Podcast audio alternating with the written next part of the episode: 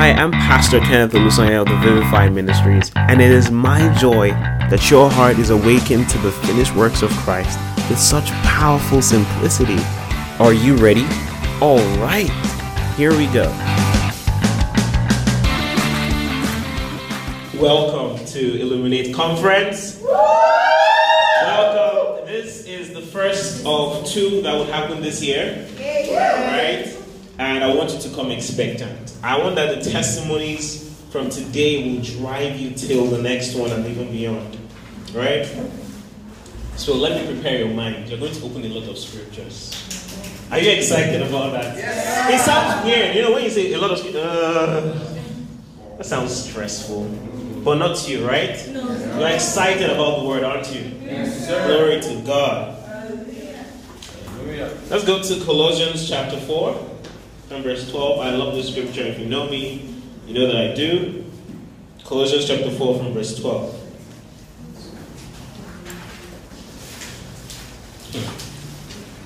Glory to God.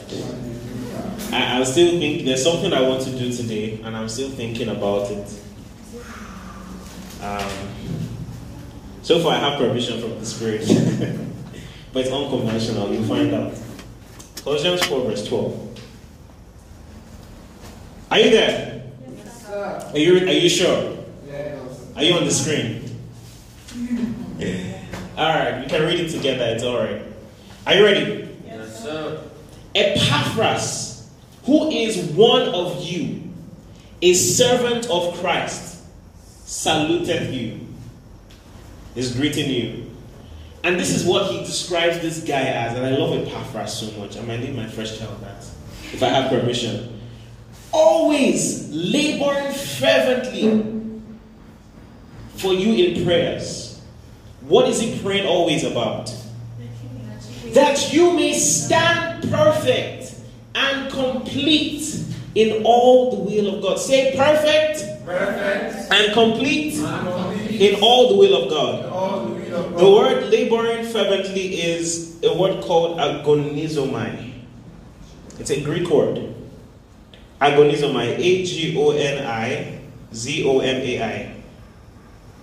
It means to be competitive, it means to struggle. So the idea is that this guy prays this thing always for these people in such a way that when you see him, like, ah, Baba, relax.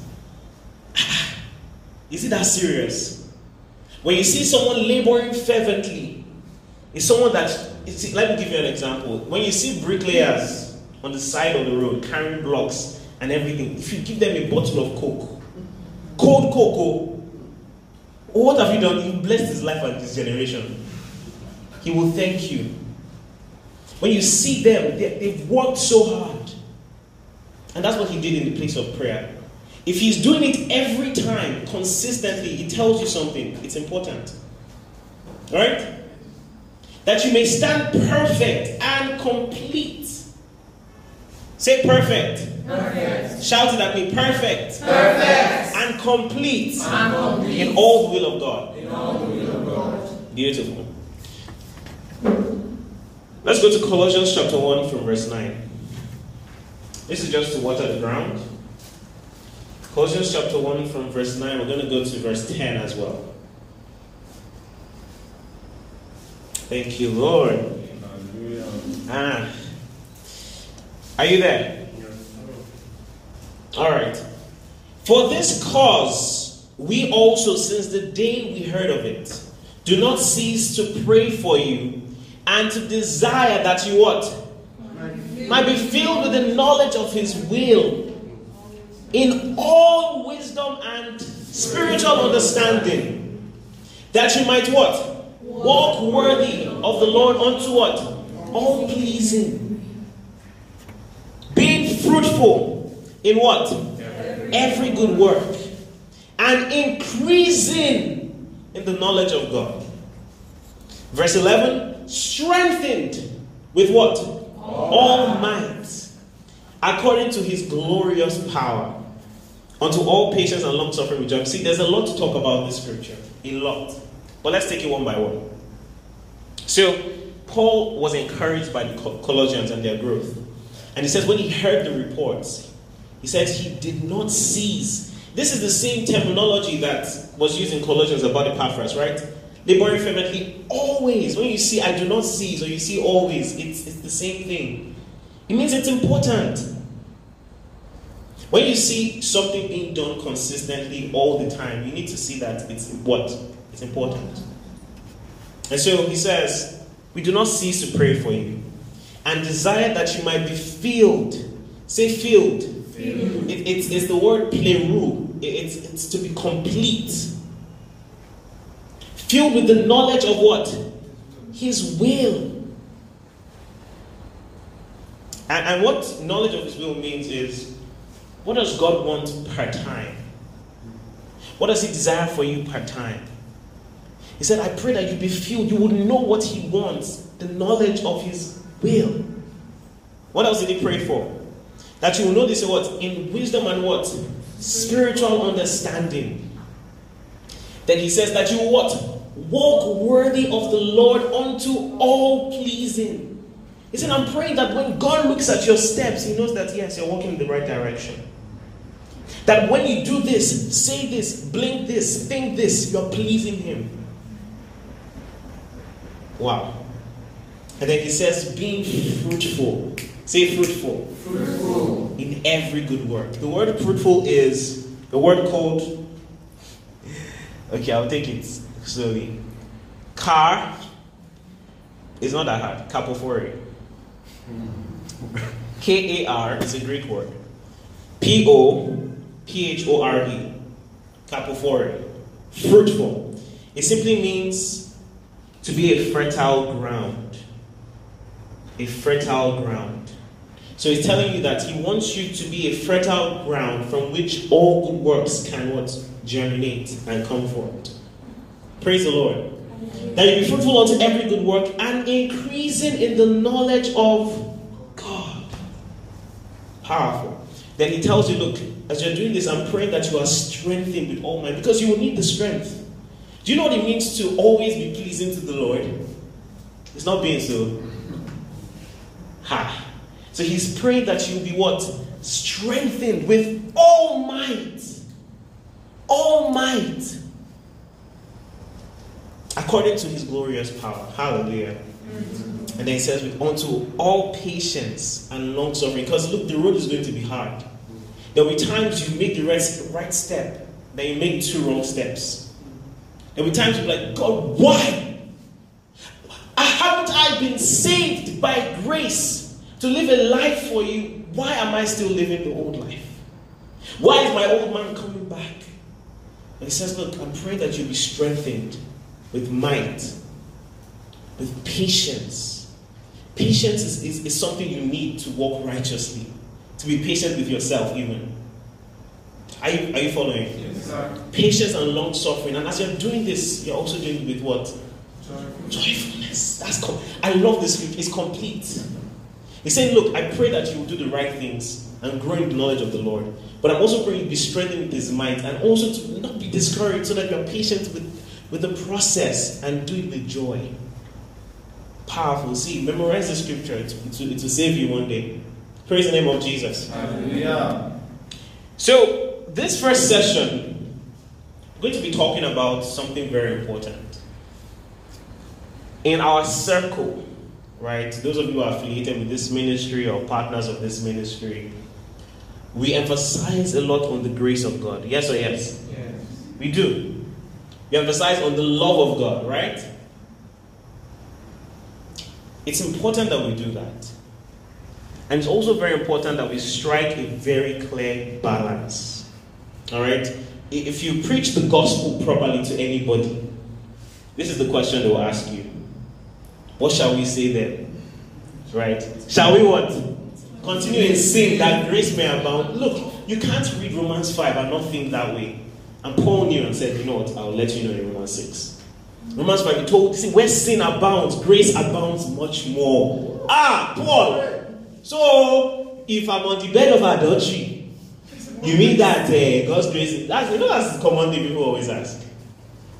So what happens? Paul says, "No, hold on. I knew you were going to say that. Are we going to continue in sin that grace may abound? No. How can we live to something we've died to? Praise the name of Jesus. So we're talking about working grace and gracious works. Working grace, gracious works. That's the title of this uh, session. So, first things first. Please, I want you to pay attention. Some of these things you, you probably know already. But we're going systematically, we're going sequentially, okay? Yes, Working grace, gracious works. Um, let's talk about sin for a moment.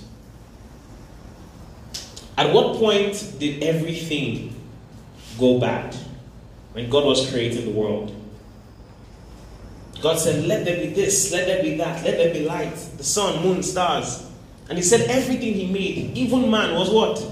Was good. So, at what point did things go bad? It was at the point where man disobeyed God, right? He exercised free will to make a choice that wasn't God. And because of that action, everything that followed from there did what? Continued in sin, in death, in sickness, in pain, in crisis, in chaos, in decadence from one man's disobedience. Right? We know this. But, you know, when it comes to the issue of sin, a lot of us start to emphasize or focus on the fruit of sin and not sin in itself. I'll explain what that means. The Greek word for sin is hamartia. I know I'm saying a lot of Greek words there to help us. I hope. Um, hamartia, H A R M A T I A. And it simply just means lago in Yoruba. That's what it means. That's Yoruba worship. You do Yoruba translation too. Yes. So you do this. Ronaldo, he's about to score. What's he gonna make with this shot? Why don't? And oh, what a lago. That's that's that's sin. That's sin. To miss the mark. To miss the mark. Or to fall short of a standard. That's sin. That's sin. God had a standard when He said it was good. It was good. I love this. Ooh, lion, great job. He looked at all the things he made. I love these things. They're great. But when things started to fall from the standard, then things were bad. That was sin. But, you know, sin in itself is not just the act. You might be a liar. You might tell a lot of lies. You might steal a lot of items. But those are only the symptoms of the disease. So when you talk about sin, don't just talk about the actions of sin, talk about the nature of sin. Are you following me? When man fell, when Adam fell at the beginning, something happened to his nature, right? It was corrupted. It was vile. And we saw that it, it how do we know it's translated to his children, to, to Cain and Abel? How do we know? Who can tell me? Sorry? Yes. Cain destroyed his brother. Out of jealousy, he killed him. And so that was the first one that we could tell that something was wrong somewhere. Look, this, this is a problem. Then days of Noah, ah, things that could not be spoken of. Things that the writers that were writing, ah, I can't put this one inside the Bible. You know, I'll just say things unspoken. That bad. We see Sodom and Gomorrah. You see the atrocities from generation to generation. You thought that the flood was going to change things. No. Generation after generation, same thing. Down to our generation, something is wrong somewhere. And it's not just the act, it's what? It's nature. Praise the Lord. You know, we, we live in a generation of religious people. And it's more about who has sinned more than the other person. We compare it like, ah, no, no, at least I'm not as bad as Adolf Hitler. If his own is hellfire, my own is nice flame, candlelit dinner, you know, something Yeah. my own is not that bad. I'm not that bad. Yes, I lie. You know, everyone, I mean, everybody, everybody lies. But I'm not like Rebecca, who lied that she was a baker. Okay, that, that, that, was, a lame joke. But the point is this it's not about the weight or the measurement. There's something that causes it. See, a dog barks because it's a dog. If you see a cat that barks, it's not the dog, but it needs help. Ultimately. You won't just say, I know it's a dog that looks like a cat. No, you will say it's a cat, but something is wrong with it. Right? A dog barks because it's what? It's a dog. A thief steals because he has the propensity to steal. Something affected him on the inside. Something affected her on the inside. Praise the Lord. All right, but you see, in God's plan, and, and glory be to God for this, when God saw that, I mean, this was not something that was an afterthought that, yeah, ah, oh, Adam now, oh, you spoiled everything. Gabriel, oh, yeah, Michael, yeah, come, let's go. Let's, let's settle this matter. That was not an afterthought. He knew. But you see, when God was going to change this, I'm going somewhere with this. When God was going to change the narrative, he wasn't going to just attack, ah, no, stop stealing, no, stop lying. And that was what was happening over the generations, right? There were laws given. 630, over 630 of them, Moses himself gave the people. So at every left turn, ah, you sure not supposed to do that. Ah, we're not supposed to do And they realized they were in a cage. But no matter how many times they tried to cage these people, what happened? They still misbehaved. Some of you are coming from a very strict university, I will not mention the name. There are a lot of laws and rules. And while for, for the period of time, there is a constraining, yes, ah, yeah, behave. But guess what? Holiday? Ah. Hey. Wow. So what you realize, look, look, I'm all for laws, I'm all for rules. It's important. It's important. The law was given to constrain people, but it cannot change people. And that's the problem. The laws could not change people. Yes, stop it. Ah, mm, don't look, don't touch that. Sorry, mommy. When mommy has gone. Pick it up, right? Constraints for a time, but cannot change. And a lot of believers they might want to admit it or not, they are living their lives according to the law. They're trying to live according to rules and regulations. But God's plan was deeper than that. Praise the name of Jesus. Yeah. Let's go to Ezekiel 36. Ezekiel 36. I love this prophecy. So there, there, there, when it comes to the Holy Spirit, there are two very controversial prophecies. Very controversial. Maybe we don't realize how controversial they are. Joel 2, verse 28. You know, in the last days I will what? Pour out my spirit upon all flesh. It was a controversial issue. If I were Joel and you were Jewish people and I'm prophesying, you would beat me. Come, come, come, stop that rubbish. Do you know what that means? The only people that were allowed to be to be anointed were priests, prophets, judges, and kings. That was all. Now you're saying the spirit will be what? Upon all flesh? I said, no, no, no, let me let me elaborate. On sons and daughters, on handmaid. Ah, Joel. Ah, you have lost it. They beat they, guess what they killed the prophets. Praise the Lord. It was controversial.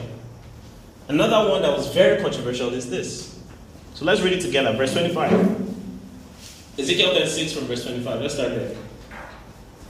Then I will, this is a beautiful prophecy. Then I will sprinkle clean water upon you, and you shall be able, oh, what am I reading? And you shall be clean, pardon me, from all your filthiness, and from all your idols will I cleanse you. Next verse.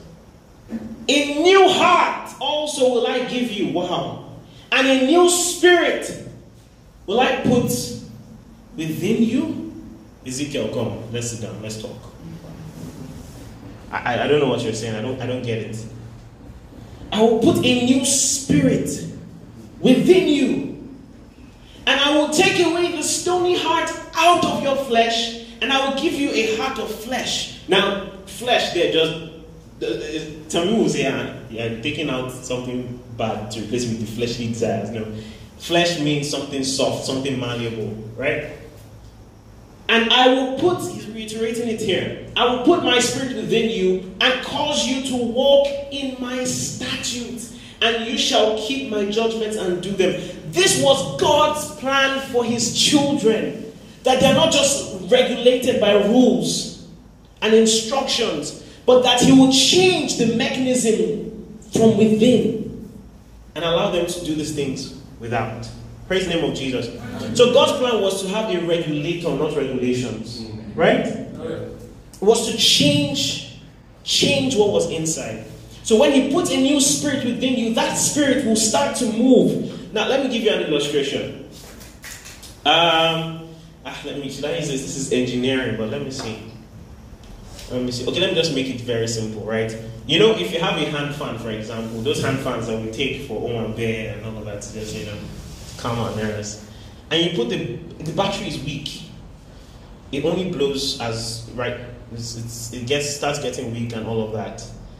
As immediately you put a new battery, fresh, Duracell, strong, double power, super energy, you put it inside. What happened? Vroom. Say vroom. Something changed, right? So the the thing is, look, the fan that just had that weak battery was struggling to move. But even if the fan did not want to move, when you put that drives, eh, do you understand the idea? So that's God's plan to work from within and bring without. Glory to God. Now, look, I'm going to go over some things that you already know, but I'm getting somewhere. The Bible says in Ephesians 2 8 that we have been what? Saved by grace through what? Faith. I love it. Look at it. For by grace are you saved through faith, and that not of yourselves. It's what? The gift, the gift of God. So while the people of old were trying to impress God, guess what? Even the very Pharisees tried to earn God's favor, tried to be the, the perfect people, the most perfect people on the earth. But guess what? Jesus spoiled the show. Spoiled the show for them. If you have not committed any sin, Pick up the first stone and stone this woman. Immediately, they had a mirror put before them that look, I don't measure up. So if it's a game of how many works have you done more than the next guy, see, it will never be enough. We don't have a machine that detects it. We don't have a workometer. We don't. Does it ah Clinton? Bang, bang, bang, bang, bang. Okay, just 10, 10 good works. Okay, let's try. Upcoming, upcoming. Let's do, let me see, video. Bang! Ah. ah, just one, okay.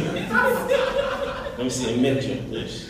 Bing, bing, bing, bing, bing, ah, bing, bing, oh, heaven, heaven is yours. Go, go, go, go. We don't have that.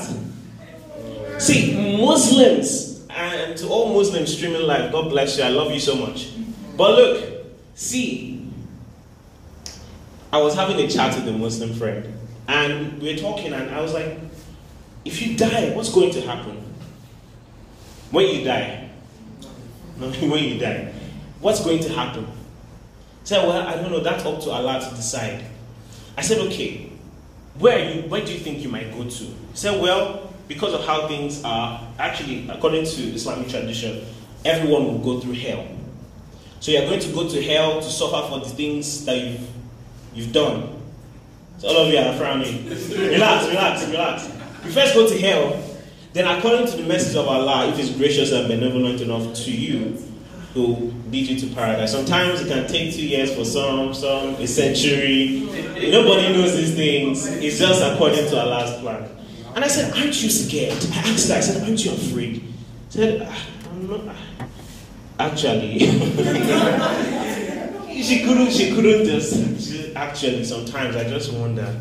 I said, okay, let me tell you something. If I die now, I said, look at me. I know I'm going. In fact, I might not even die. Can you get that part? I'm mean, and I had to tell her, that look, you, you can't be 100% sure where you're going to. And it's not because you've done enough to earn that place, but because you know there was someone who did it to help you earn it by his own works. That's the beauty of grace. You didn't earn it, you can't. Grace is not that you didn't, you can't. It's like you are in a boat. You're having a boat cruise and you're lounging, you're just having fun. See, I want to go on a boat cruise. The Lord is dropping it in your heart. Okay, let me not it. But you're going on a boat cruise and something just happens. And Annecy falls over. you, no, no, it can happen. And, and she falls over. And everybody, help, help, help, help, help. And then, you know, you know, someone, maybe Chiamaka, tries to just, you know, you help her, right?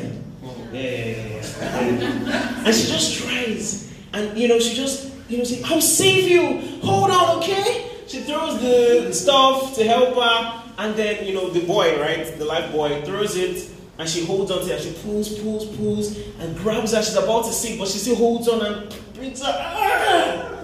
Ah! And reporters heard about it. They came and like, oh, Annecy, Annecy, Annecy, tell us, tell us, what happened? What happened? What was the story?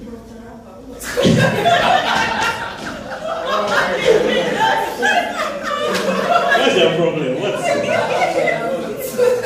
You fell from a boat. No, actually, I fell a boat. Okay, ah, okay. Ah, should be careful with what I say. when you did fun, you did fun. Let's, canipe, you fail. Canipe. Uh, but they don't interview you. And they say, what happened? No, no, don't worry, don't answer. I'll answer, I'll answer for you. And she says there are two ways she can respond. Right? There's the way of, oh, look, see, see. Ah, see, man. All my workout, all my, I said workout, Jesus. Scratch that from the recording. Oh! Scratch? Great. all my workout. Ah, your, your back passion is bad. Your back passion. All my workouts have paid off. Focus. May you be fruitful in Jesus' name. All oh, my workouts paid off. I'm so strong. See, in fact, when she grabbed me, I, I didn't, you know, I didn't really need that. Just I grabbed and I, I pulled myself up. I'm strong. And I, wow. And I see, wow, it goes on the headline, boom, boom, boom. And I see the give her a tagline. Wonder, Wonder girl. Wonder girl pulls herself from what? Yeah, eh, that's the headline. Wonder girl pulls herself from it. Exactly, saves herself. Another way she could respond is this. Look, I was going to die. I was dying. I was dying. If, if, if she didn't come through, I'll be gone. If she didn't pull me out, I'll be dead. That's the position of grace. When you know that you, you were in a position of death, you were literally dead in your sins. But God took the first step and said, No, I love you so much. So while you're yet a sinner, I will die for you. Are you following? Yes, sir. For by grace are you saved through what? Faith. That not of yourselves is what? The gift of God. Not of works, less what? That's the point. So she doesn't have to boast about what she did. So that you stand before God on that day of judgment and say, Lord, I don't deserve to be here, but by your grace. But by your grace. Can we pray in spirit for a moment? Just thank God for a few seconds for His grace to you. Thank Him. Explode with gratitude. Brakus tam embriti van harati keve. Jokabante kirati koboroto sumokuya bana. Yata da semembre kebi. Glory to God. Hallelujah.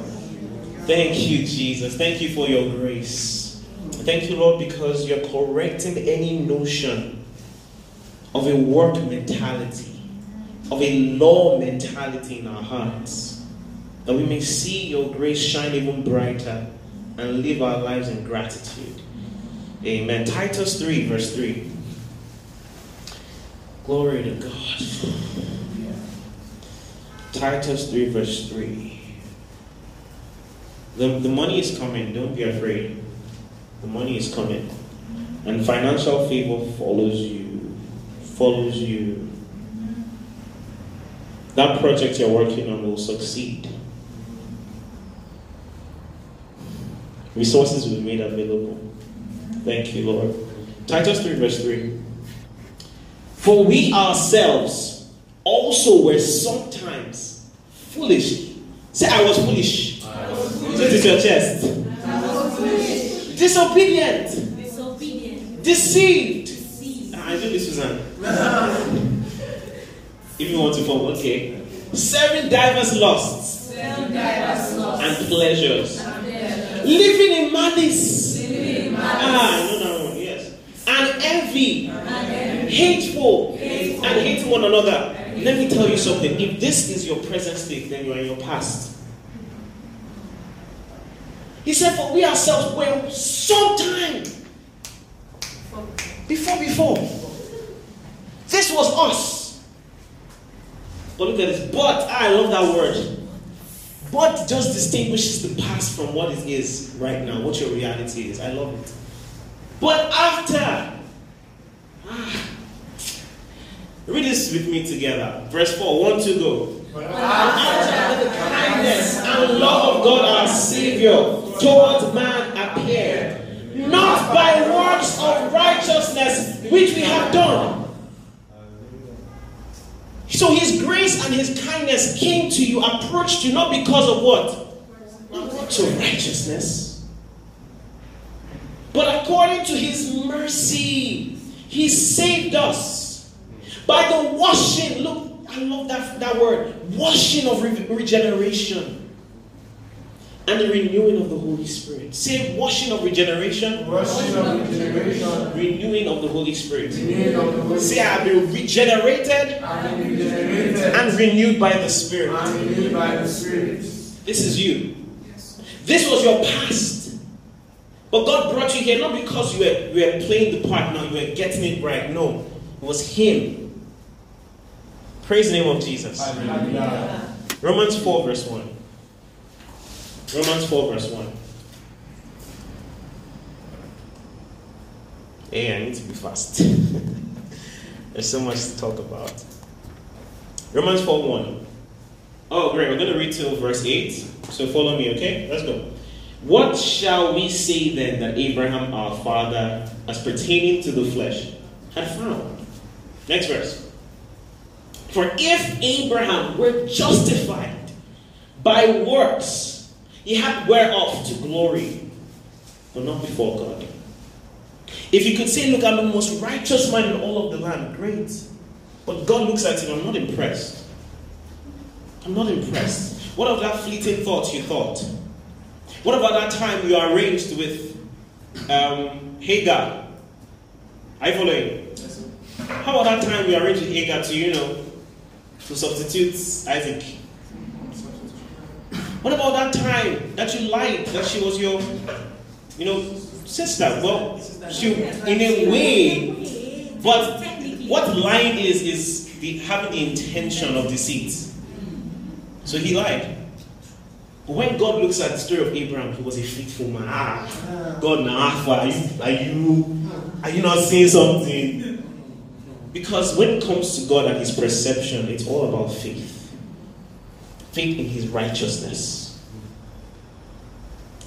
Great. Verse 3. For what saith the scripture? Abraham believed God and it was what? Counted unto him. What made him righteous? He believed God. He had faith in God. He was like, Yes, you're righteous because of this. Next verse. Now to him that worketh is the reward not reckoned of grace but of debt. Simple English. If you are an employee in my company, if you work, you deserve a pay. If I don't pay you, you sue me to court. Right? So he's saying, look, can you go back to the previous verse? To him that works, the reward is not reckoned It's not, ah, I just felt like giving you. If it is bonus or, or profit sharing in the company, hey, that's grace. Do you understand? You didn't necessarily work for it. but it's of debt. So you work for it, so I owe you. I have to give it to you because you earned it. Next verse. Verse 5. But to him that worketh not, but believes on him that justifies the ungodly, his faith, or her faith, feminists, amen? Her faith, I don't know, why I like doing that, uh, is counted for righteousness. Hallelujah. Verse 7. Now he brings David. I love Paul. Look, he brings key people to help convince and relay a point. Very beautiful. Even as David also describes the blessedness of the man, I, unto whom God imputes righteousness without works. David talked about, he said, Look, there's, there's a kind of, I, I, I haven't seen them, I haven't met them before, but there will be a time where there are people that are so blessed and counted as righteous. Because it's fine, because of their, of, of their faith in Him. Praise the Lord. Please, I need you to pay attention, everyone, okay? Yes, sir. Pay attention. Verse 7, let's go. This is what David said. Blessed are they. See, David was like, see, God gave him such insight. He was a prophet, do you know that? As much as he was a king. God gave him such insight that there will be a race of people that God will look at and say, Look, you are dirty, you are disgusting, you are terrible, you are a sinner, you are a murderer, but I love you and I'll make you righteous because you believed in me. He couldn't understand, like, wait, wait, what world is that? Look, he said, Blessed are they whose iniquities are forgiven, whose sins are covered. Like, he couldn't understand. Like, so sometimes when, when some believers read John 3.16 or read Ephesians or read scriptures like this, like, oh, cool stuff. It hurts. Because you haven't understood the gravity of this. People, people strived to see this day. And you've seen it. In fact, you are the reality of this. Yeah. It's huge. Verse 8, he says this Blessed is the man to whom the Lord will not impute sin. Do you know what that means? The word impute. It means it won't be credited to your account. So when God sees you, yes, you made a mistake, yes, you did that, but you are righteous. Yes, you fell short of my standard, but you believe in me, you're righteous. The one who worketh not, who doesn't base his righteousness or right standing with God on his or her own works, but on what God did for them. That's the one who is blessed. Say, I am blessed. I am blessed. I am blessed. I am blessed. I believed. I believe. I am righteous. Righteous. Sin Sin is not imputed unto me. Thank you, Jesus. Look, there, there's no amount of work that you can do to earn God's favor. There's no amount of, I, I'm saying it categorically, from all we've read, it's clear, right? There's nothing you could do to move God hand, God's hand and say, you know what, I deserve this. Look at my resume, look at my CV. Angel Michael, come, even you two come. Gabriel, come, come and see, see, see, see. Uh-uh. A1, A1, A1. Ministry, A1. Telling the truth, A1. I never lied to my parents. Eh, are you sure? You know, that one, you say, "Ah, everybody does it. Well, I'm sorry. But look at this. There is no amount of work that you can do to earn your place in heaven.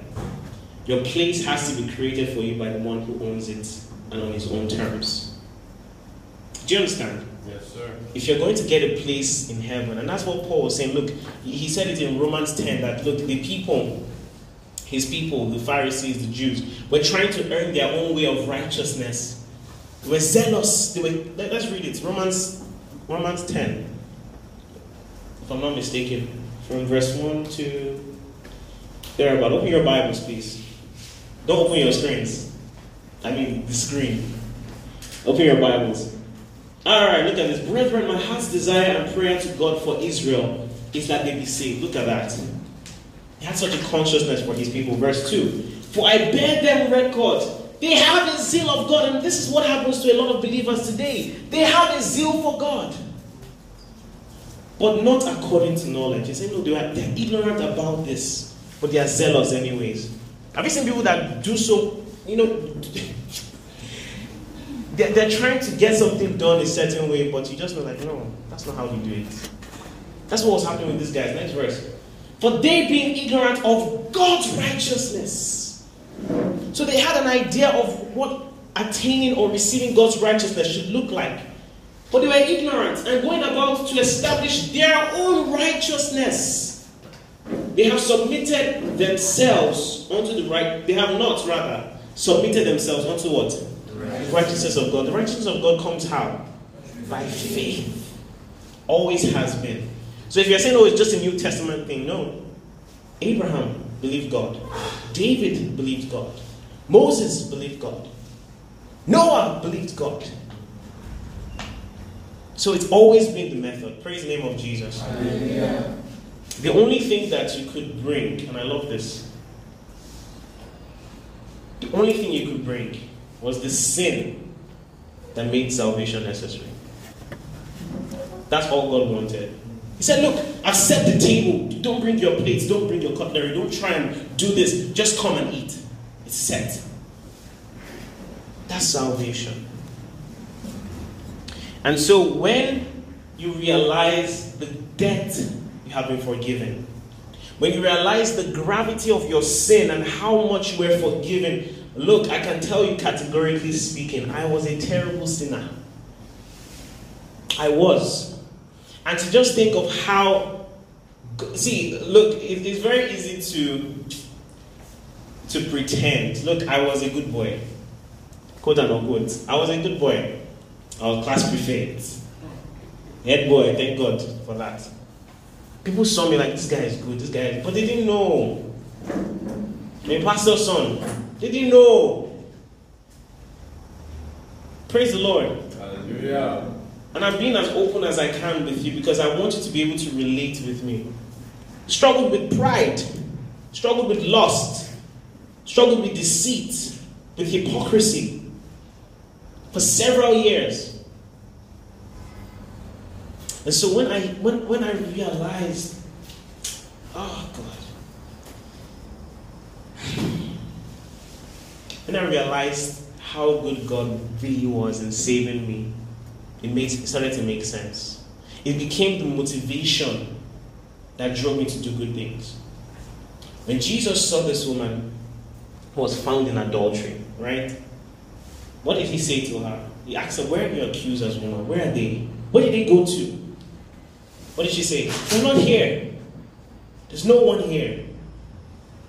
And said, Neither do I condemn you. What did he say to her? Go and sin. He, literally told her, I forgive you too. I don't condemn you. Go and do what? He didn't say go and sin no more, then I will think about forgiving you. Because the right motivation to go and sin no more is the fact that you've been forgiven. It's the appreciation that God forgave the, the huge debt that you owed. And then says, now you can live freely for me. Live in gratitude for me. I'll read you a scripture. Or two of them. Let's go to Isaiah 1 8, 18, and then quickly we'll move to Luke chapter 7. Or chapter 8, pardon me. Should be chapter 7, chapter 7. Isaiah 1, verse 18. Come now and let us reason together, said the Lord. Though your sins be as scarlet, they shall be what? As white as snow. Though they be red like crimson, they shall be like what? So he said, Look, even if you soak your white shirt in palm oil, have you done that before? You've not tried it before. Okay, I've not too, but don't don't try it at home, please. But even if it's that damaged, what this is saying, look, it can be pure as if it was never stained.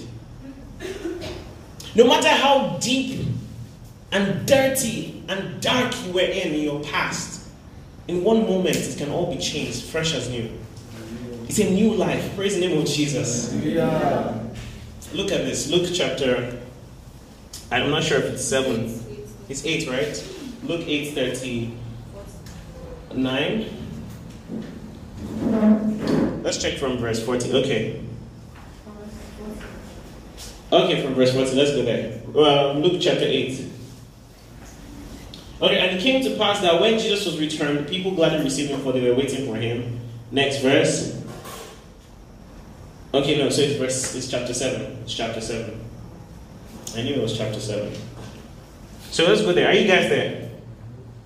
Luke 7 from verse 14. Alright. So this was the situation of the woman with the alabaster box. Her name was Mary, actually. Do you know? Mary of Magdala. And so she came to Jesus, she poured oil, she rubbed his feet, she was weeping, she was crying. Why was she doing that? Have you ever asked? What do you think she was doing? What do you think? Expressing what? Gratitude for what? Honor for what? Why is she why is she thanking him? She recognized who he was and what? See the fact that as a prostitute she could approach someone revered as a rabbi and touch him. It tells you something about Jesus. It tells you that Jesus really loved sinners. It tells you that it was discernible to her that Jesus loved sinners. Are you following? And when she met him, she, she came for restitution. She was tired of her life. She was tired of being with strange men every night and just having her soul empty. Enough is enough. Jesus, I'm here. I don't know how you do this, you know, thing where you come back and do restitution, but this is all I have. If, if it's my oil that will help, if it's my tears, just do something. And look, people were talking first. If you are a man of God, you will know that this man is a prostitute. So they thought he didn't know. But look at this. Sir? 30. I, I, just because of time, let's start, let's start here. Verse 40. And Jesus answering said unto him, Simon, I have somewhat to say unto you. And he said, Master, go on. There was a certain creditor which had two debtors. One owed what? 500. Let's, for this example, let's call it Naira. One owed what? 500 Naira. And the other what? 50 Naira. Let's make it dollars. It will make sense. Fifty dollars. One was owing five hundred. And when they had nothing to pay, he frankly did what? So this guy was like, see, we don't have see, we've been trying to raise the money, but we just can't at this at this point. Our families are, are, in, are in shambles, we don't know what to do. Please, I don't know if you can do anything. And Dan says, you know what, you know what? It's fine. It's fine. No, both of you should go. Don't worry, don't pay me back. It's okay. Tell me therefore, which of them will love him most? I love this question. So, what he's trying to say is this if you owe me $500, another person owes me 50 If I forgive both of you, after both of you have tried so hard to pay me back, but I just say, you know what, it's fine. Who would appreciate the forgiveness more? The one of 500 or the one of 50? I can't hear you. Why?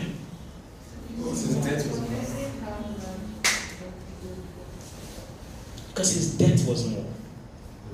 Because he owed a great debt, and in an instant, all of it was forgiven. Ah, look at what he says. Simon answered and said, I suppose that he, that he to whom he forgave most. And Jesus said, Yes, um, to him, thou hast rightly judged. Next verse, verse 44. And he turned to the woman and said, Simon, seest thou this woman? I entered into thine house. Thou gavest me no water for my feet, for she had washed my feet with tears and wiped them. By the way, in Jewish culture, when you wipe the feet of a person, it's honor, it's, it's a way of, you know, receiving them and all of that. Verse next.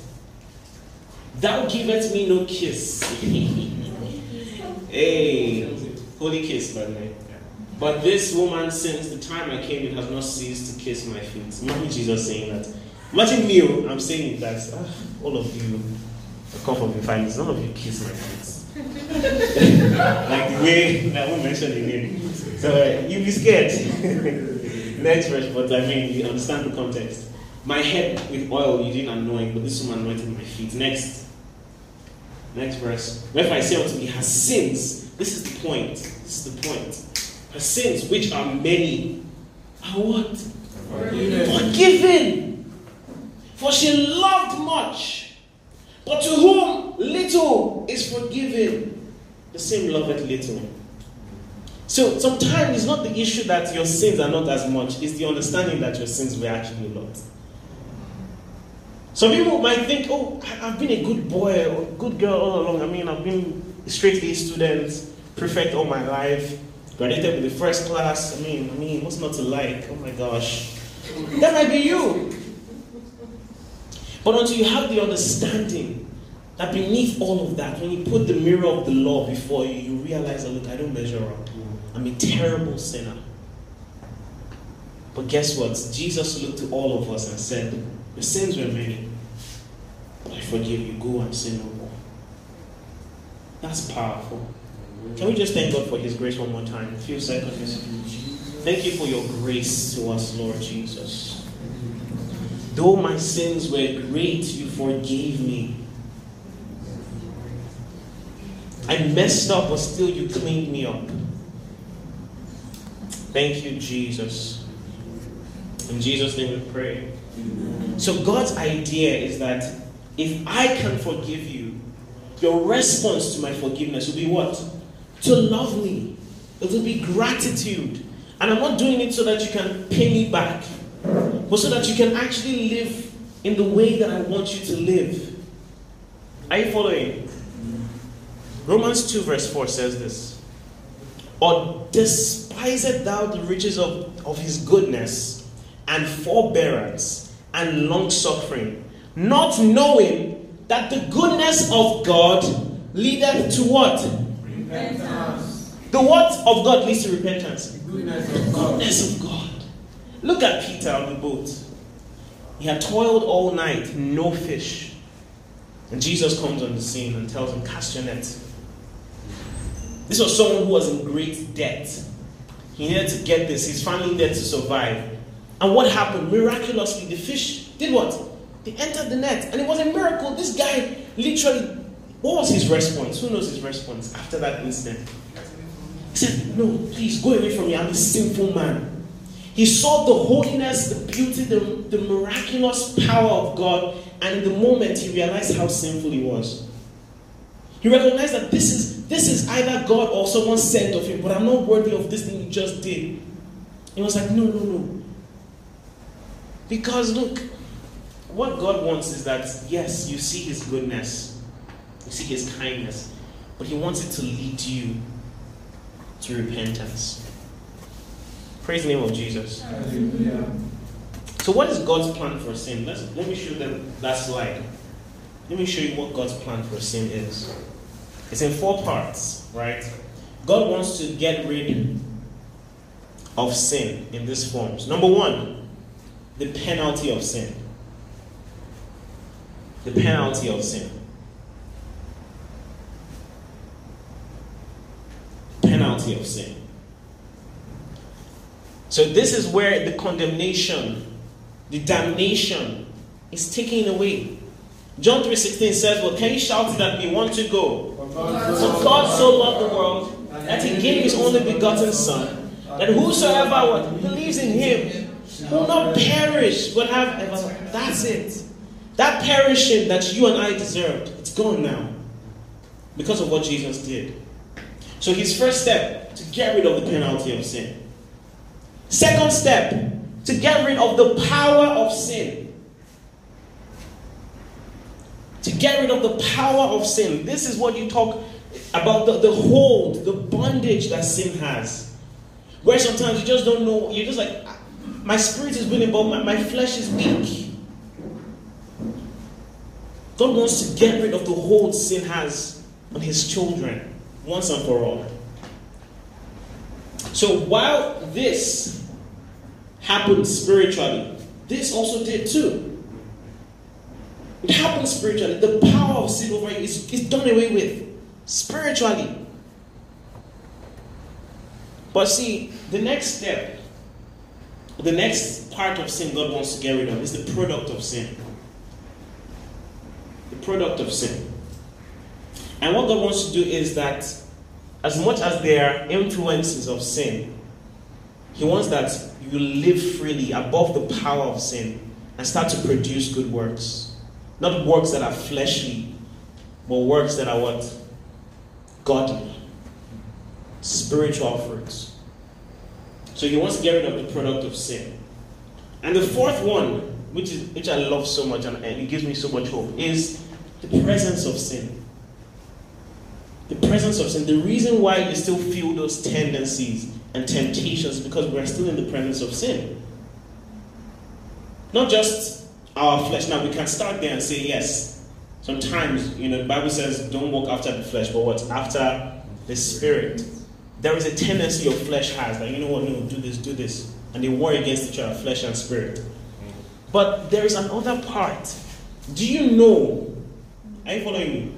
Do you know that the diseases shouldn't be in existence? Do you know that they were a result of the fall of man? Death is a, is a result of the fall of man. Violence from animals, you know, decay, forest fires, natural disasters. These are the effect of sin. God wants to rid the entire world and existence from this. Are you following? Yes, this is God's grand plan. First of all, to be on right standing with you, right? To give you freedom from the hold of sin, to help you start bearing good fruits, and then to take you away from this world of sin and also obliterate sin forever. That's why there'll be a new heaven and a new earth. Praise the name of Jesus. Hallelujah. This is God's plan. Praise the Lord. Hallelujah.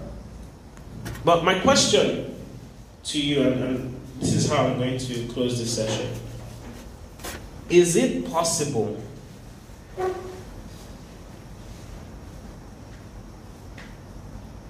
Is it possible to live on this earth completely sin free.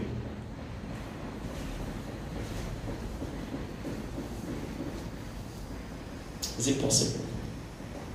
Is it possible for me, for you, to leave this earth sin free? No single thought, no single action, no single word that is sinful.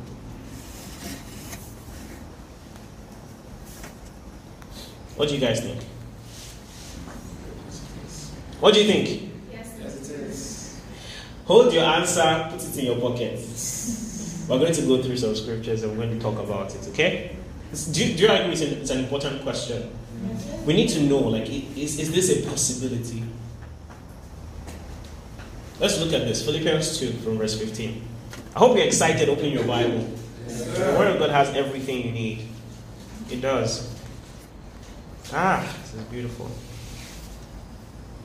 Are we there? Philippians 2.15. We're going to read to verse 16. Are we there? Look at it on the screen if you're not there. That you may be and the sons of God without rebuke in the midst of a crooked and perverse generation among whom you shine as light in the world. Did you read this with me? Look at verse 16. Holding forth the word of life, that I may rejoice in the day of Christ. What is the day of Christ? The day when he returns. That I may rejoice in the day of Christ, that I have not run in vain, neither what? Labored in vain. I love the words he used here. That you may be what? Blameless. Blameless. Harmless. He uses this word, this phrase, without rebuke. What does that mean? Let me give you an example. You know this guy called Daniel, right? Daniel was given a very good position in the land with under the reign of King Darius. And his colleagues, they got jealous, right? You know the story. You know how we got into the lion's den now? Yeah. Uh-huh. So they tried to find every way to, to, to what's the word, to convict him. They're like, okay, maybe it's not everybody's pure. Maybe he's, you know, handling, you know, the account. Maybe he's doing something here. They checked. They did a private investigation. They got people to check about this guy. Do you know what their report was? Nothing. They found no fault with him. Not one. Daniel, Old Testament, not one. Do you know what they used to send it to Lions? Because he was praying. And then I said, you know what? Let's say that. Let's make a decree. If someone else is praying to any other God that is not the king, they had to use prayer. See, let that be your life. That if they want to put you in jail because you are prayerful. But that was Daniel. He was a man without rebuke. Wow. Old Testament.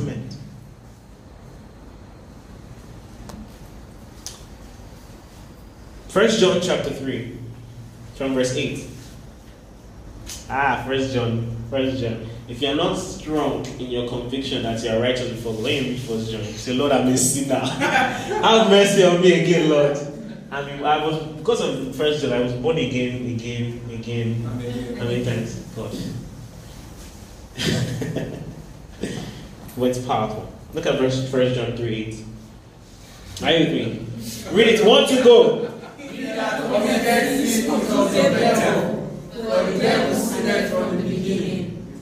All right. Is there another part in verse 8 or? Yeah. All right. Let's go.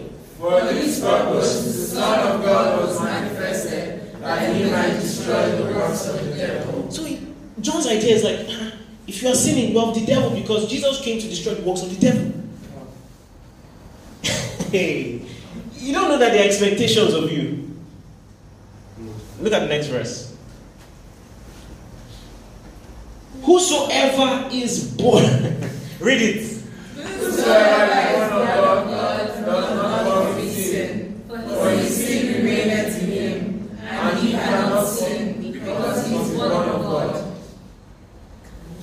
What does this mean? What does this mean? Okay. Verse 10. In this, the children of God are manifest, and the children of the devil. There's a distinction. If anything you- you're going to pick from this is that what your works actually count. Right? Your actions actually count. And the children of the devil. Whoever doeth, see, is not thinketh or believe they are righteous. Whoever, whoever what? Doeth not righteousness is not of God. Neither can he, neither he that loveth not his brother. Now there's a context to this, right? And he was talking about loving the brothers, the brethren. You see in verse 16 where he says, This, um, this is um, how love is shown that uh, as Christ died for us, we also should down our lives for our brothers. So there was a context to this, it was interactions with the brethren. But guys, says, He who is born of God does not, not should not, does not, like it's an assumption, does not sin. But what is he talking about? Is he saying making mistakes? Making, you know, thinking the wrong thoughts at the wrong time? He's, maybe this next verse will help. Okay, yeah. Romans 6, right? Remember it says, shall, shall we, what shall we say then? Shall we what? Continue. That's the word, that's the phrase. Shall we what? Continue. The word continue is, is vital here. So it is the sense of you know this is wrong, but you are habitually practicing sin without repentance. Now you might be remorseful, and you know there's a difference between remorse and repentance. Remorse is ah oh no, dang it, I shouldn't have been caught. right? But there's one of oh I made a mistake, Lord. I don't want to do this anymore. There's there's godly sorrow that leads to repentance, right? It's not remorse. He's saying, look, as if you are if you have the seed of God in you, you should not make a practice of sinning. So their expectations that look, yes, you, you've been saved, glory to God. It was not by your works, hallelujah, but guess it's time to work. You thought God just left you, yeah, do whatever you want, have fun. No, I saved you for a purpose. I want you to live according to your nature now. Because when he said, I'll put my new my spirit within you, a new spirit within you, what happened? That nature we talked about at the beginning, it changed. It changed. The mechanism has changed. And sometimes, look, when you inter- when you relate with God, it's not about your feelings. Your feelings will lead you astray. Because you will say, God, I don't feel close to you. I don't feel like you love me. I don't feel like I'm righteous. It's not by feelings, it's by faith. It's by faith. So, their expectations of me. See their expectations of me. Expectations of me. That I will live righteously I will live righteously and not in sin. and not in sin. Their expectations that you will stand perfect and complete. In what? Or Paul will not pray for something that, or Epaphras will not have prayed for something if they didn't want to see it happen or expect to see it happen. Are you following me? He's not praying for you in the afterlife. Ah, I pray that when you now cross over, you now be. That's a done deal. He's praying for now. And guess what? That's what spiritual maturity is. Are you following me? You started as a baby, it's understandable. You came newly in the faith, great. But if at who's the youngest here? At whatever age, maybe you are 18 or 17, you are still, for lack of a better word, sucking mommy's breast. We should arrest you. Something is wrong. Or get you help. Right? Because there are what? Expectations. That at a certain age you stop doing certain things. If you were crawling and you are you're like Gideon is like, oh, I said Gideon, come, it's time to lead worship and I say, hey, okay, okay, okay. And he's crawling on the floor. I will I will say out. I know something is wrong.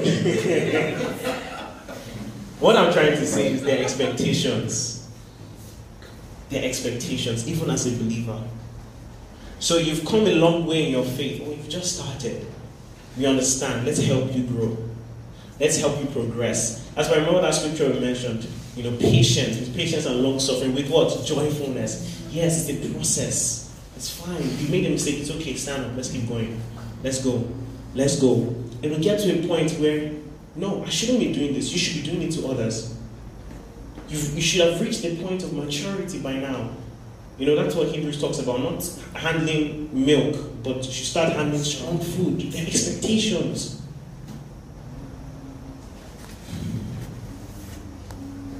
So I'll ask that question. Is it possible that you can live sin free consistently here on the earth? What do you think? Yes, sir. You think so? Yes, sir. Ah, are you sure? Yes, sir. Even in this flesh? Yes, sir. In the Bible tells you, walk not in the flesh, but after the Spirit. There's an expectation that you will choose the Spirit every time. And that as you choose to walk after the Spirit, you build consistency to do that. It's all a training process. Are you following me? You spent most of your life, for some of you, you spent most of your life in sin and death and darkness. It's time to retrain yourself in righteousness. Good works matter to God. Let me show you how. Look at this. Titus 2, verse 11. Let's go there quickly. Because of time, there's some scriptures I won't be able to read now. But let's check it out. Titus 2, 11. Are you learning something? Yes, sir. Great, great, great. Okay, verse 11, let's go. For the grace of God, this same grace we've been talking about, right? The grace of God that brings salvation has appeared to all men. Verse 12. Now, to those people who say no, if you tell them that there's grace, they will go back and sin. They will just feel like they can do anything they want. He said the grace of God has appeared to all men, right? Verse 11. But what does this grace do? It teaches. My job is not to teach you, oh, you have denying godly, ungodliness, or you have rules and regulations. That's not my job. I will teach you grace, and grace teaches you this. Denying ungodliness and worldly lust, we should live soberly. Say soberly. Do you know what it means to live soberly? It means you watch your every step, your every move. You are careful. You are careful. You are careful of what you watch. Before you watch a movie, let me give you an idea of soberly. Before you watch a movie, you've checked the ratings, you've checked the reviews. Should I watch it? Call a friend if it's that serious. I'm about to watch this film. What do you think? Should I? No, don't go there. The first scene, the king, they are doing fellowship.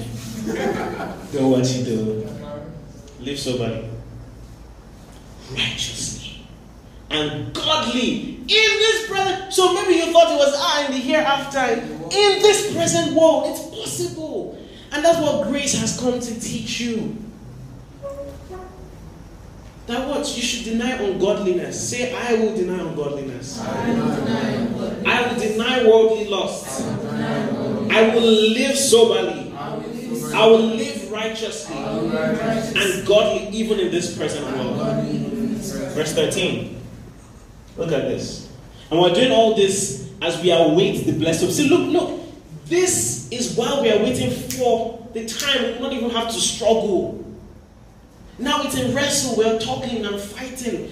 Tug of war between what? Flesh, spirit, flesh, spirit. But looking forward to that hope where that will be done for once and for all. Hallelujah. But while we're doing that, we're working soberly, walking righteously. Looking for that blessed hope and the glorious appearing of the great God and our Savior Jesus Christ. Verse 14. I love this one. Let's read it together. One, two, go. Who gave himself for us that he might what? Redeem us from all iniquity and purify unto himself a peculiar people zealous for good works. Look, good works were not a requirement for God to see you, but now they're a requirement for the world to see you and see God in you. So he wants to purify of himself a people that are zealous. Say zealous. Zealous. You want to do good works. That's your life. Look at this. He gave himself for us for what purpose? That he might redeem us from what? Say it with me. That he might redeem us from all iniquity. Say it one more time. Personalize it. That he might redeem me from all iniquity. Praise the name of Jesus. Hallelujah. Ephesians 2, verse 10. I want to show you the place of good works in the life of a believer. Ephesians 2, verse 10. You know this, right? Right after telling you you've been saved by grace, not by your works, Paul now says, Oh, yeah, hold on, hold on, I'm getting somewhere. Look at verse 10. For we are his Workmanship. we're his masterpiece, we're his work of art. Created, where were you created? In Christ. You are made in Christ. Yay. Someone say yay. Yea. Ah. Jesus. Christ Jesus. Unto what? So you are created in Christ. Unto what? You are not saved by good works, but you've been saved unto Good works. beautiful. Which God had before ordained that you should walk in. So it's been God's plan all along that you what? Walk in good works. Hallelujah. It's his desire for you. Now he's dealt with the penalty of sin. He's dealt with the power of sin. Now he's saying, look, let's do this. Let's deal with the product of sin. Let's bring good works. Are you following? Yes. He set he set everything in place for you. He said, now it's the time. It's time to grow. Increase in your knowledge of God, in the knowledge of His will, to be fruitful into every good- every good work. I'll give you the strength that you might be strengthened with all might according to the power of God. I will give you the strength. Don't worry. Let's do this. Ah, glory to this is huge. This is huge. Yes. Let's look at another place in Ephesians. Ephesians 4 1. Ephesians 4 1. Then we'll go to Philippians 1 27. No, no, no, I'm running out of time. Okay, I was fast. So almost done. That's good. All right, Ephesians 4 1. Are you there? Glory to Jesus. Hallelujah. Ye, you don't know what's happening right now.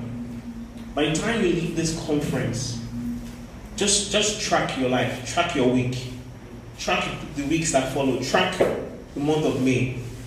You see something has changed. We're not done yet, but expect it. Thank you, Jesus. Ephesians 4 1. I therefore, the prisoner of the Lord, I love that term. I'm proud to be called a prisoner of God, a prisoner of love. I wish you can sing that song today. Gideon is around, so um, I therefore, the prisoner of the Lord, beseech you that you walk. Can we read this together? Yes, sir. Let's start from the beginning. One, two, go. I therefore, the prisoner of God, beseech you that you walk worthy of the vocation wherewith you are called. Give me another translation. That word vocation looks very vocational. Look at this. I love this. I, Paul, the prisoner of the Lord, urge you, beg you, plead with you, beseech you, that you what? Can you see this word again? We talked about it, right? That you may walk worthy of the Lord unto all pleasing. That's Colossians 1.10. 9, yeah, 10. Colossians 1 verse 10. Now he's saying it again in Ephesians 4. That walk worthy of the calling you have received. Philippians 1.27. I love this one too. Philippians 1.27. Glory to God. Ah, this is good. Can we read it together? It's a long read, but I need everyone. I need you. See, your words are very powerful. Do you know that? Your words actually direct your spirit. Right? Look, let's go. Verse 27. One to go. Just one thing. Live your life in a manner worthy of the gospel of Christ. Then whenever I come and see you or announce I will hear about you you are Standing firm in one spirit, with one mind, walking side by side for the faith of the gospel. This is Paul and his desire to his church. It's my desire to all of you, for all of you. Previous verse, please. That, look at this, that you live your life in a manner worthy of the gospel. Why is that important? He's saying, look, you can't be saved from sin to only to live in sin. It's, it's, it's, it's a paradox. It's unheard of. For this reason was the Son of God, you know, manifest that he may what? Destroy the works of the devil, which is sin. And he's saying this. My desire is that you walk in a manner that is worthy of the gospel. That when people see your life and see your faith, they see that it interacts. Look, that scripture James said that what without faith works, um, without sorry, Without words. faith without works is what dead. Where did he say that? It's very applicable here. If you say, I believe in Jesus, I believe he came to ransom me from sin, but your works are like, hey, bro. You're doing every unspeakable thing. I can't believe you. Because your belief system is a direct representation of your works. I can't believe you. If you tell me you believe you can fly and you are inside sitting down watching Netflix to prove it that you can fly, uh-huh, how come? It's the guy who's stepping on the balcony and doing like this. I'll say, ah, bros, I believe. Come down. That's the one I believe. Let me see the works. And the works prove your faith. Glory to God. So quickly, let me just give you a balance. You can go to the slide to show everyone. I'll give you a balance between grace and works in nine points. And I actually got this from a WhatsApp chat I had with someone. So I just put them there. So let me give you the balance between grace and works, right? I'll see how I can start. Just move ahead. You're almost there. Yeah, there we go. Number one. Can you see it? Can you see it? I'll read out, don't worry. We are saved by grace through the medium of what? Faith. And that produces good works in us. Look at the prepositions. We're saved by what? By grace. Through what means? To what end? To produce good works in us.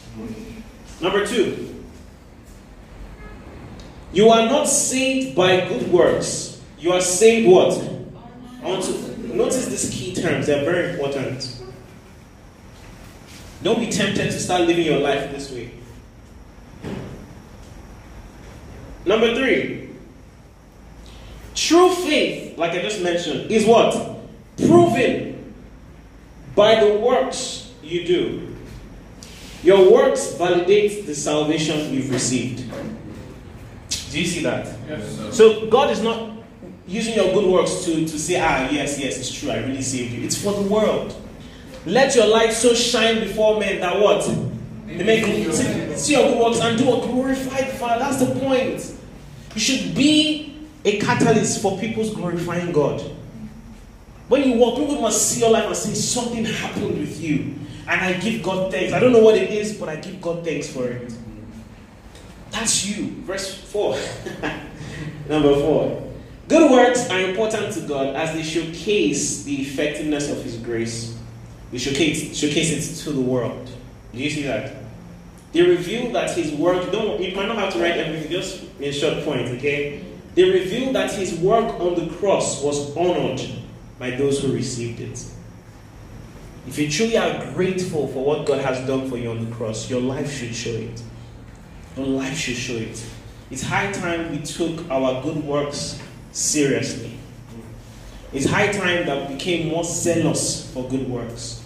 More look at the the, uh, the, the, the words of Jesus. If, if your eyes cause you to fall, do what?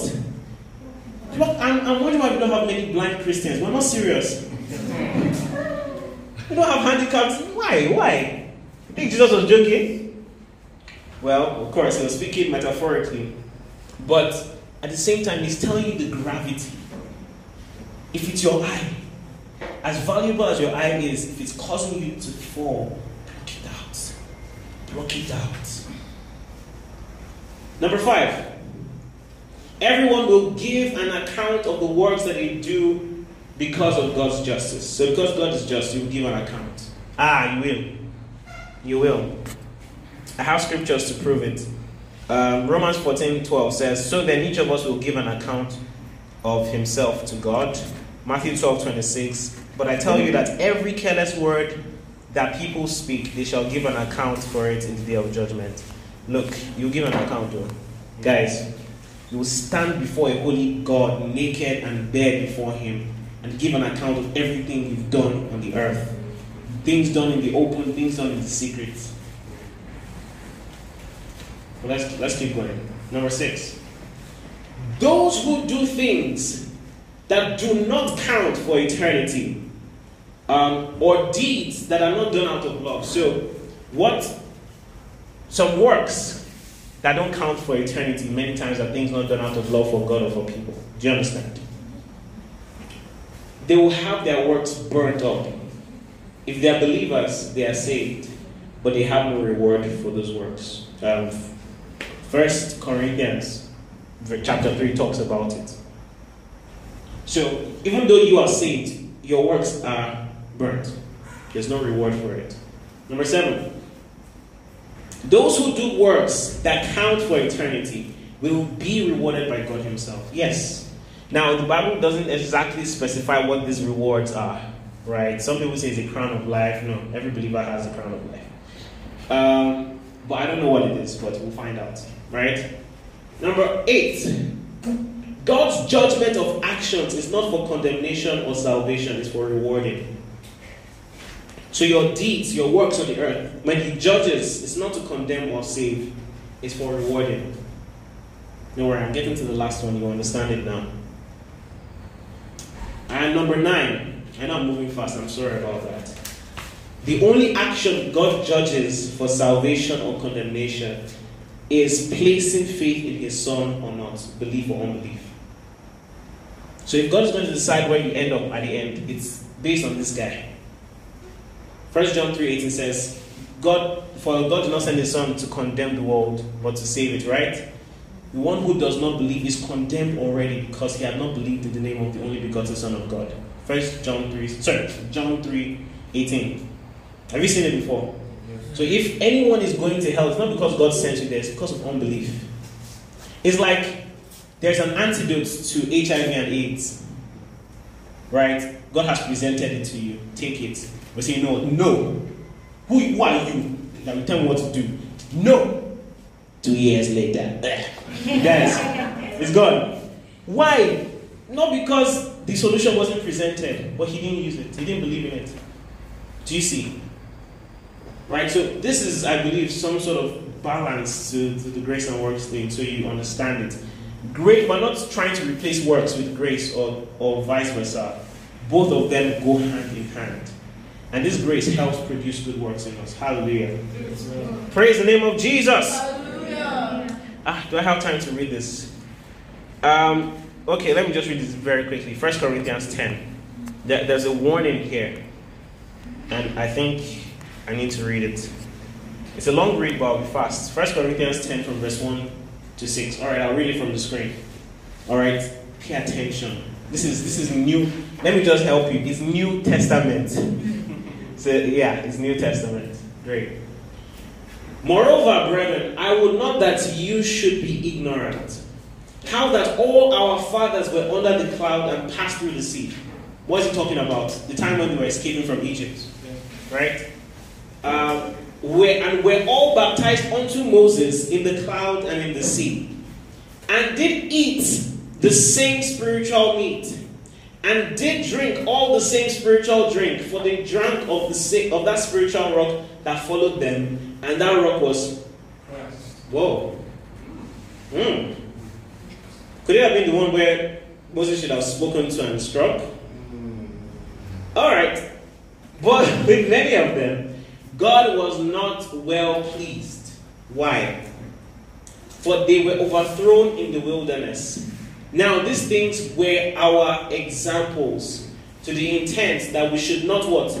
Lust after evil things as they lost them. He's using an Old Testament scenario to, to use as an example for you believers. Let's go on.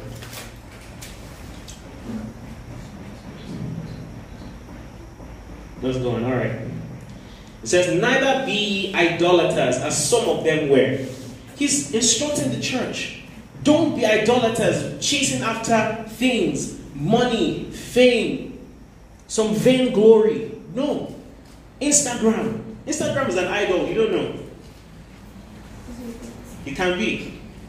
It can be. It's not, but it can be. Alright, some of you, because we're streaming live on IG. so that um, neither be idolaters, as were some of them, as it is written, the people sat down to eat and drink and rose up to play. Play means like they offered sacrifices and all of that, parties and all. Neither let us commit fornication, as some of them what committed and fell in one day.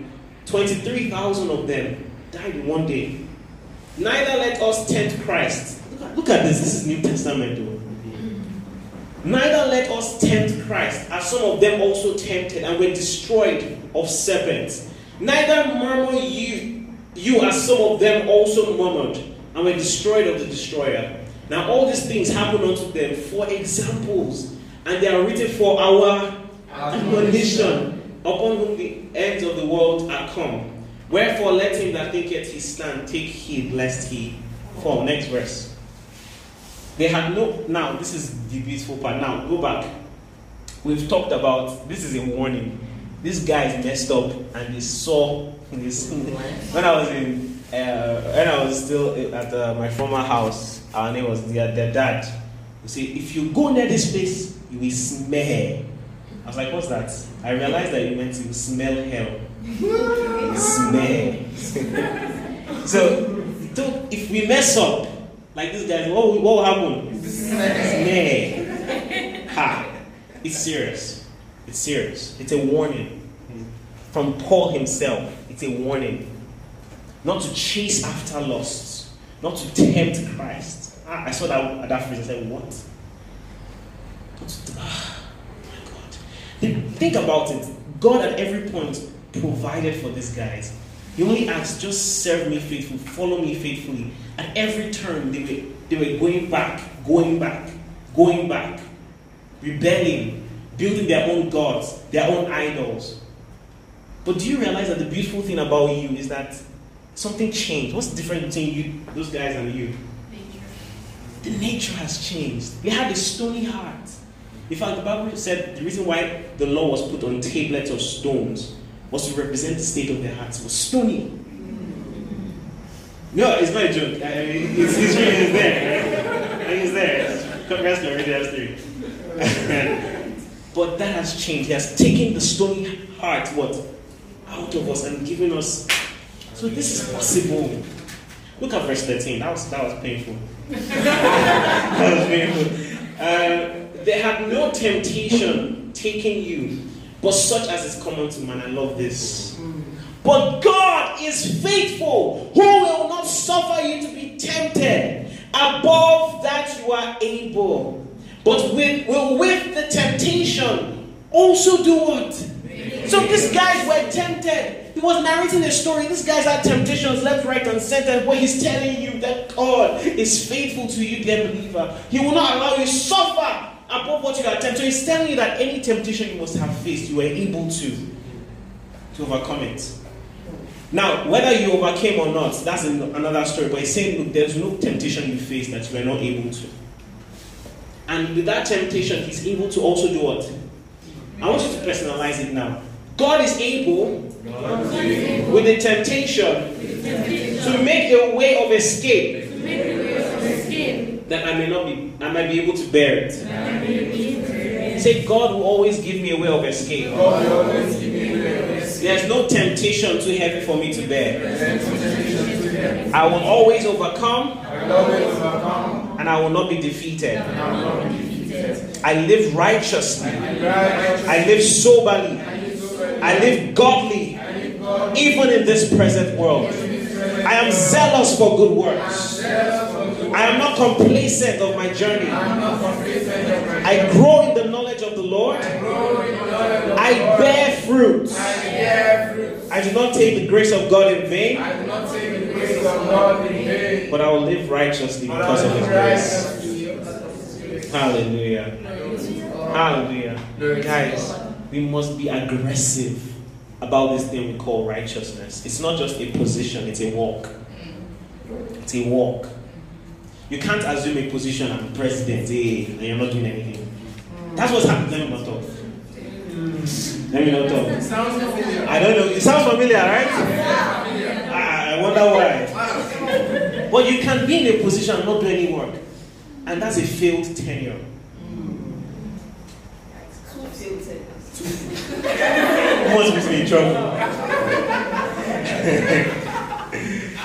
but look at this, guys. You've been put in a position seated in heavenly places. That's you. Far above principalities and powers and rulers of that's where you are. So act like it. Act like it. And God is convicting many of you of certain areas where this applies. Be aggressive. See, you can't be strengthened with his might. Can we go to first to Colossians 1 again? Let's read it again as we end this session. We're going to a new session. Um, that, that's uh, before we go on break. But Colossians chapter 1, from verse 9 to 11, I want us to read it three times as powerfully as we can. So that means you're reading nine verses. All right. All right, I think this version is fine. Are you ready, guys? This is serious. The words you're going to speak now on this verse are going to activate something. Pray in spirit for a while. Pray in spirit for a while. There's something that's going to happen right now. Some, some, some bondages that will be broken. Some struggles that will become easy. Once and for all. Once and for all. Rakate sekuta manama brati sekia. Broto kupana tinenke tebele karakatu. Bronku kumakatiele ketia barana baotus. Yes, Lord, this is it. This is it. This is it. This is it. This is it. Thank you, Jesus. Brabakate tetekia boroku. Bragadana mataketia banakatia benos. Woo! Spirit of God. Spirit of God.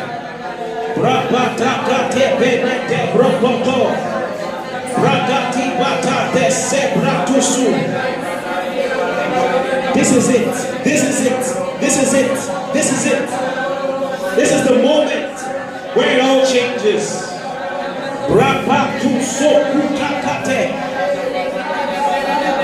Thank you, Lord. Thank you, Jesus. Thank you, Jesus.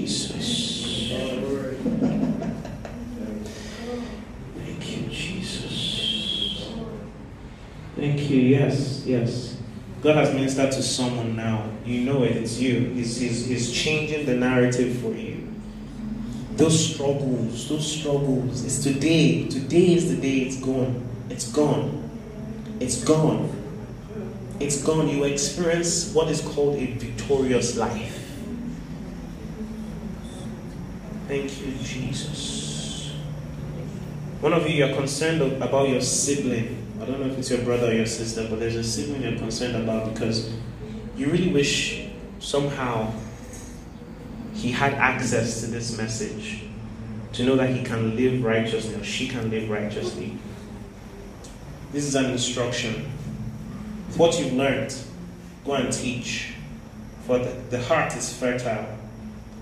And as you speak, the Lord will start his work in their heart and bring it to completion you, you have you have a, a, a desire for someone in your family to to you've noticed some things, right? And the Lord wants that to change forever.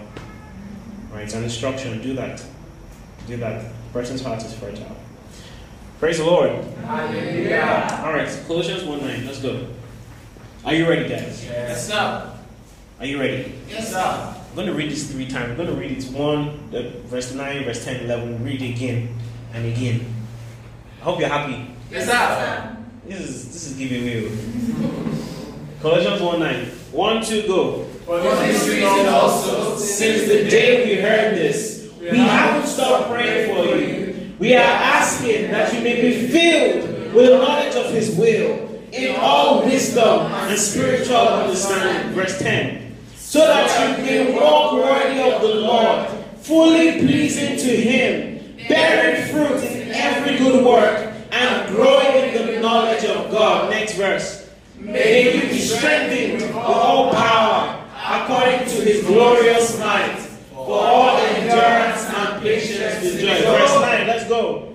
For this reason also, since the day we heard this, we haven't stopped praying for you. We are asking that you be filled with the knowledge of his will in all wisdom and spiritual understanding so that they walk worthy of the Lord, fully pleasing to Him, bearing fruit in every good work, and growing in the knowledge of God. May you be strengthened with all power, according to His glorious might, for all endurance and patience with God. Can you grab a partner? Okay, as I've said, maybe grab my job sounded violent. um, and pray this prayer over them pray this prayer. We're going to, we're going to show it on the screen. So we're going to recite it for this last time with your partner or partners. Um, recite this over them, pray this over them, and I'll give you a few seconds to really pray for them. Is that good? Yes, sir. Holy Spirit, yeah, let's go. I'm kidding. Um, all right, verse 9. Let's go. No, you know Let's start here.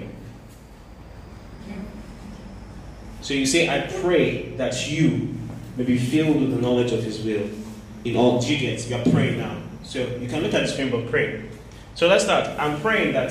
Let's go. One, two, go. I'm praying that you may be filled with the knowledge of His will in all wisdom and spiritual understanding, so that you may walk worthy of the Lord, fully pleasing to Him, bearing fruit in every good work, and growing in the knowledge of God. May you be strengthened with all power according to his glorious might for all endurance and patience with joy. Come on, turn that into prayer right now.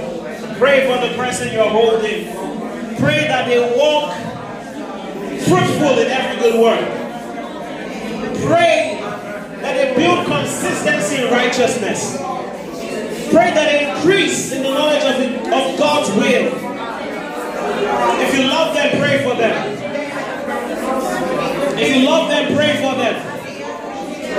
Pray that they are strengthened with might, strengthened with power. That they will be patient and endure and breathe with joy.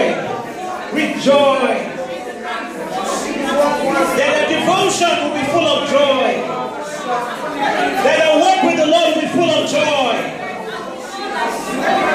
No more stagnation. No more falling back. There's progress. There's progress. There's consistency. There's maturity. Thank you, Lord. That's it. That's it. That's it. Thank you, Lord. Thank you, Lord. Glory to Jesus. In Jesus' mighty name we have prayed. Amen. So, precious Father, I thank you for your people. Lord, you promised this, and I thank you because you are so gracious. You didn't give us instructions without the power to achieve them. We have a regulator in us, we have a new mechanism, we have a new life force. And because of your spirit in us, thank you, Lord, because we will walk in righteousness. We will walk consistent, consistently in holiness. We will bear fruits. We will be zealous for good works. No more stagnation.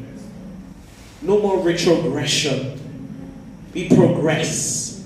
We move. We grow. We increase in the name of Jesus. There is maturity. Here on out, there is maturity for us.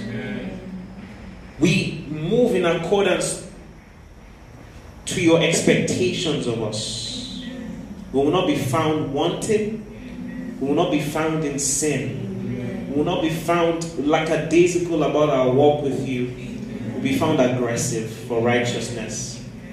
Be found aggressive for your truth. And Lord, I thank you because the strongholds are broken. Thank you, Lord, because the bondages, the bondages are loosened. Thank you, Lord, because there is ease. Come on, say there's ease for me right now. Say it like you mean it. There's ease for me. Hallelujah. Rejoice right now. I am super confident that this has been a blessing to you. Keep praying with it and let these words drive you to action to live in the fullness of the will of God for your life. Stick around for more. God bless you. I love you.